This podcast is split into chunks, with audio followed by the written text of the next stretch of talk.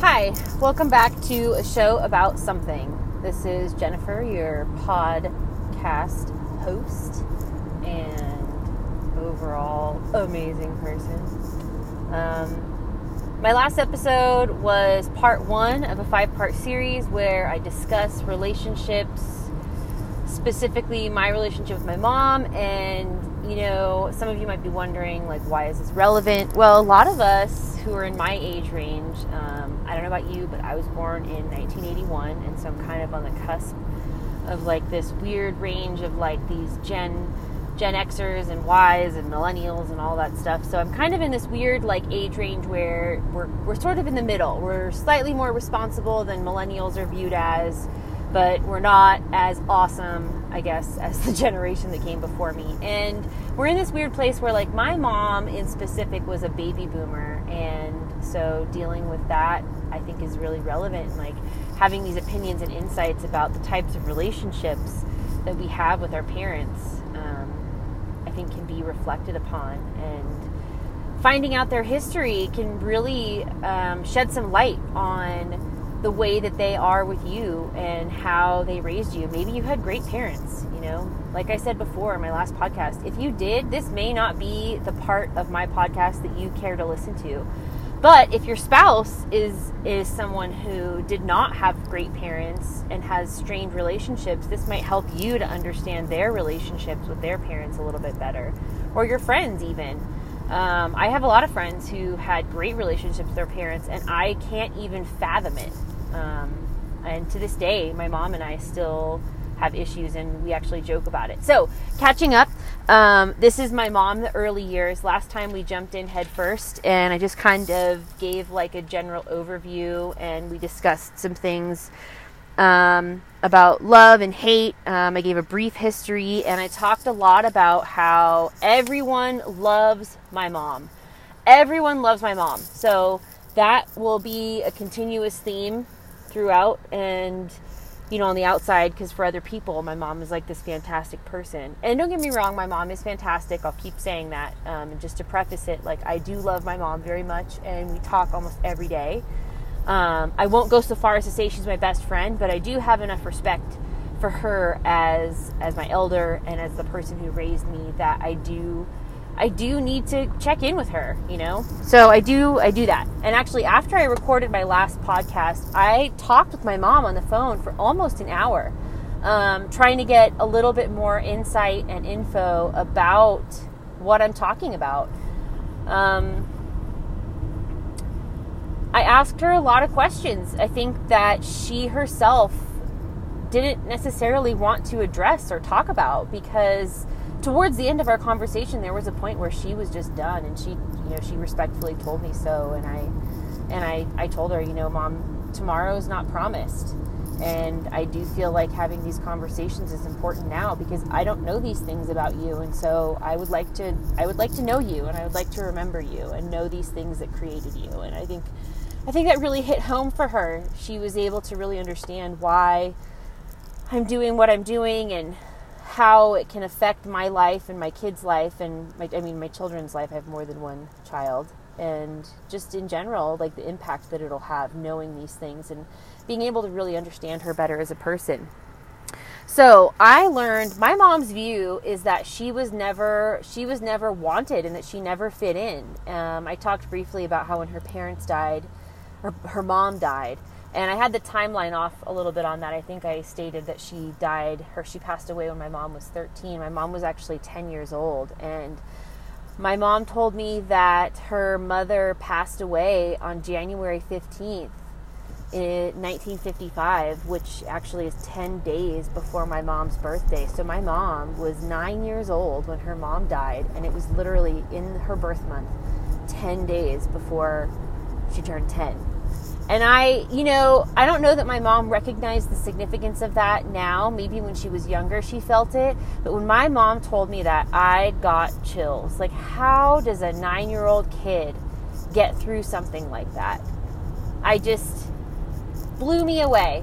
So I learned something about my mom. You know, that was that was something really important and I I don't think I ever really understood how important birthdays were for my mom And I'm not sure that I ever got the message that they were important for me, but specifically that her birthday was significant, that she needed to feel celebrated. Because I would imagine at nine years old and then turning 10 and having your mom have just died, she probably didn't even get anything significant happening for her birthday because how could you feel happy? Like, how could you be excited about having a birthday when your mom just died? Like, that's just so raw and fresh. You know, I'm getting chills again just talking about it right now because I know if nine year old me had to like grieve the loss of my mom and then have like this momentous birthday of turning 10, I don't know that I would be able to cope with it. Even now, I think about my mom dying and I still freak out. So I don't think about it. Um, you just sweep that right under the rug and we'll come back to that. Never. I um I I really was impacted by learning that information. So my mom and her sister were young, just so young when they lost their mom. And then after that whole ordeal, I don't know exactly how long it took, but they my mom and her sister ended up being split up. And so that's a lot of turmoil and a lot of trauma and I think oftentimes we consider trauma to be something that is experienced in war, you know, or in in these horrific situations that we, you know, blow out of proportion, but then we have to bring it back down. Like trauma is different for everyone people experience things differently. And so I saw this situation and I said, "Mom, that's a lot of trauma for someone so young to have experienced all at once. You lost your mom, you lost your dad because he was gone from the from your life." And seemingly didn't care about you anymore. And then you were split up from your sister, the next person that you were closest to. So you essentially had your whole family life turned upside down. Like, that is a significant amount of trauma for someone to go through at such a young age. And I think saying that to her, I could tell she was impacted by that as well. Like, realizing it again or realizing it maybe even for the first time. Because nowadays, if something like that happened to a child and they had access to resources, we would be we would be providing resources, mental health resources, or some kind of resources to help that child deal with that trauma. And back then, right, we're talking 1955 to 1960, these things just didn't exist. And so it makes me think like perhaps a lot of our parents experienced these types of things and they never got to cope with those emotions. And so, you know, maybe that's why they were so off with us or they didn't know how to be the right kind of parents or whatever it was. Um, so, my mom and her sister were split up. I'm not exactly sure how long they were split up, but it, it seemed like they were passed around a little bit my mom was actually with the people that I know to be my grandparents and my aunts and uncles and, and this whole part of our family. And it sounds like my aunt was actually living in Utah with some family from their father's side. And so I may have to have a conversation with my aunt and, and get some insight about that because I don't I don't really know anything about that. But it does make me wonder. My aunt is is very religious um, and had some interesting things happen to her, it sounds like. And I don't want to share any of that just yet because I'm not positive about the details. As my mom was sharing them, she's, she herself said she wasn't completely sure. So they were separated for a long time. And I, I honestly think it's amazing that they were able to maintain a relationship being so young and split apart, having all this turmoil. And it just makes me so sad for them like so sad that they had to live this life. And thankfully we have the family that we have this huge extended family that was like of course we'll take these children. You know of course we'll take care of these these beautiful babies who need love more than anything right now. Um, but i'm coming to find out that you know i mentioned it before my mom had some issues where she was the youngest of my other aunts. And the other girls were older, and I think some of them were already out of the house by the time my mom came to live with them. And my mom said that she had some moments where she actually realized she did not belong or she did not fit in, as so she felt. And I see it a little bit differently. She specifically cited a time when she was 16 and wanted to get her, her driver's permit or something along the lines of driving, and she had to have a parent or guardian sign the paperwork. And my pa, my grandpa, would not sign the paperwork for my mom because I guess he wasn't technically her legal guardian and didn't feel comfortable. But at that time, it wasn't the kind of wasn't the kind of thing where like anyone was going to be checking up to see you know, if that was her real father or anything. And I think he felt like he didn't want to be breaking the law. My grandfather was a military man. I, I believe he was actually in the army. And seemed like a very by the book kind of guy. And so I understand why he wouldn't have, but I can also see how my mom would have taken that uh, to mean that he wasn't really you know, her father figure or she really wasn't a part of the family. And my mom and I talked at length about that because I keep trying to convince her that she needs to forgive him. And she says that she has, but she often brings this particular incident up as the one that shook her. And so it, it makes me a little sad for my mom that she felt as though she didn't fit in because I never saw that growing up. I only ever saw the love that was between them all. Um, for a long time uh, until my grandmother and my grandfather were both gone. I didn't really ever see any of the of the stress or turmoil that did exist, and uh, I I just have a hard time like seeing eye to eye with my mom on some of that stuff, especially with my grandfather. With my grandmother, not as much she was never a huge fan of me as I got older, and so I could see how um, she might be a little bit more hesitant. But my grandfather, if I have the family tree right, my grandfather was actually the one who was related to my mom's mother, my real grandmother, and so I think there was a little bit more closeness there. But moving on from that, um, you know, my mom had kind of like this love hate relationship with her dad where she said she could tell that he loved her and her sister, but that he was never around. He never sent money, he never tried to take care of them. And she actually told me about how he would have like these, he had a lot of really fancy shoes and nice suits. But he wouldn't send money to help take care of the girls. And my grandmother, I guess, had commented about that. And that stuck with my mom as being a reason that he didn't love her. So this love hate relationship thing apparently is part of a cycle you know and i had always suspected that it might be but this is i feel like some evidence as to that and and it goes along with some of the abandonment stuff too like i always have like this abandonment fear in my life and it stems from my relationship with my mother and i almost think she's got the same thing and so she just perpetuated that relationship in me. And not in the same ways because my mom never truly abandoned me in the sense that i'm you know i didn't see her for years on end. But we went through some time where you know i definitely felt pushed aside and brushed aside and less important and and i think that that definitely is is part of that cycle. And so we talk about abuse cycles in you know in the psychology world and trying to break cycles and all those things in mental health and with abuse. But maybe it's not as big. Maybe it starts smaller. There could be these small cycles or there's big cycles. Um, i myself am struggling with breaking some cycles that have to do with my dad not my mom but maybe I need to consider that I am a part of a an abandonment, abuse, or like neglect, or some kind of like mind trip cycle with my mother.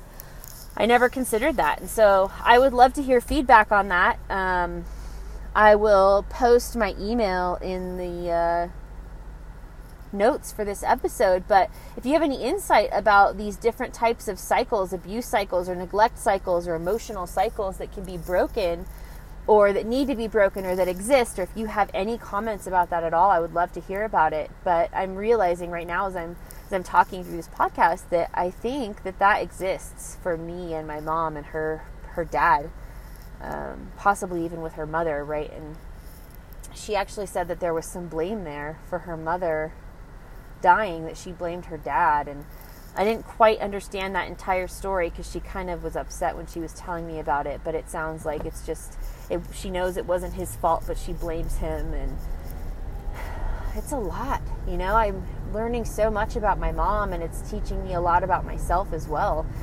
You know, and at the end of the conversation that I had with my mother, you know, those few days ago, we were able to like really connect, and I think that I think that for my relationship with her, it's going to be better now. And so I honestly would urge all of you to, those of you who have a strained relationship with your parents, to sit down or give them a call. Like just talk to them. Make sure you both have the time and just don't be distracted by anything else and just come from a place of peace and calm and desire to understand and to really want to connect with them. Don't come from a place of anger or or hurt because you won't be able to hear them and what they have to say and don't come from a point of of selfishness either, you know. And I definitely called my mom and wanted to talk to her because I have feelings about all of these things as well, but I genuinely want to know where my mom comes from so that I can understand better why she did the things she did with me. And so it starts with her and then it ends with me. And I think if you come from that place of love, which sounds super corny, and if you know me, that is not at all how I behave, but I really tried this time and I had to. It took a lot of effort. But my mom and I had a wonderful conversation and she, you know, we talked about a lot of tough stuff. She genuinely apologized to me for the first time in my life about a lot of the things that have happened as a result of some of the decisions that she's made. And while she never intended for bad things to happen to me as a result of some of her choices, they did. Um, and so while it was never directly her fault, I think she she saw that I needed to hear that from her, and it, it was really amazing. It was really great. Um, and I, you know, I'm, I'm, a very cynical person. I'm very sarcastic. I have a very dry sense of humor. I'm not I'm not a happy-go-lucky, like God-loving, God-fearing person. I I am let's have some laughs and good times. Let's make fun of people. I often am very judgmental. And so this was this was a very eye-opening and, and interesting experience. Um, I can't say that it'll keep happening, but I would urge all of you who have issues with your parents to to honestly try and sit down and have a similar type conversation where you're open and able to listen. So that's kind of all I have for today. This is a little bit shorter of an episode. I apologize if there was any weird feedback while I was driving because I was driving while I was recording this. Um, next week, I am going to be doing part three of this five part series, and it gets a little more interesting. I'm going to delve into my mom and her marriages. And so, watch out for Mom Says I Do, I Do, I Do coming up soon. And if you are interested at all in recording your own podcast, I strongly encourage you to check out Anchor app. They will publish and distribute your podcast for you for free. All you have to do is give them a plug, just like this one. And my other favorite podcasting app is Podcoin, the app that pays you to listen to your favorite podcast or your least favorite, or just check out some other podcasts. You know what? Turn on the podcast and don't even listen to the sound. I'm just kidding, that doesn't work you have to actually try and listen to them. So until next time, thank you so much. Have a great day. Bye.